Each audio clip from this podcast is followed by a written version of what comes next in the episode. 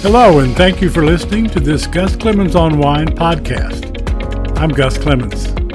I write a nationally syndicated wine column for Gannett USA Today newspapers. I publish my columns, daily wine tasting notes, and wine stories on this Substack newsletter on Facebook, on my website, and on Twitter. Links to all can be found at the end of my Substack posts. Now let's get started. Laura Catena interview, part one. Laura Catena is considered the face of Argentine wine and a wine world leader. I recently interviewed her and will share the interview in columns in November and December. Laura is a fourth generation Argentine vintner. Her father, Dr. Nicolas Catena Zapata, not only ran the family winery, he also was a professor of economics at Berkeley. Laura graduated magna cum laude from Harvard and earned a medical degree from Stanford. For years, she was managing director of Bodega Catena Zapata and practiced medicine at the UC San Francisco Medical Center. Her wines sell under the Catena and other labels. Catena makes Alamos, distributed by E.J. Gallo in the U.S. She has her own label, Luca.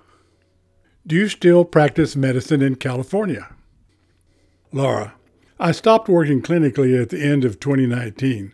Because I was doing mostly pediatric emergency the last few years, they didn't need me back during the first pandemic year because children were not getting sick or having injuries. This was fortunate because my team at the winery needed me more than ever during the pandemic. Our precautions at the winery were similar to a hospital's, which resulted in very few COVID cases over the first year.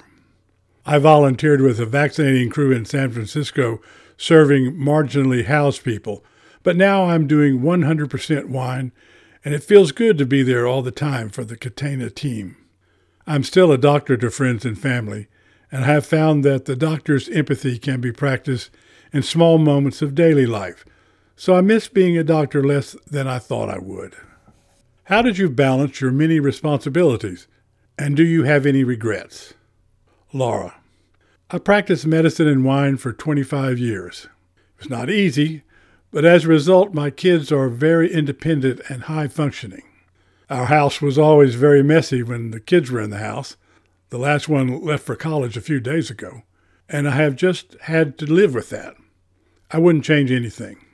When my father turned 80 years old, I decided it was time to do 100% wine. It was a natural moment. I'm not a regrets kind of person. I live my life trying to be a good person every day. Tasting notes. A link to a more complete review can be found in the copy.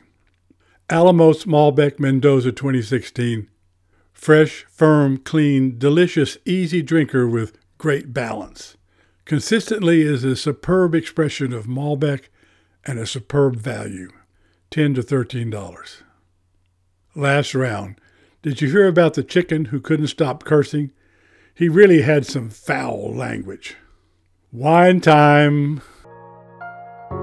Thank you for joining me today, and I look forward to our next visit.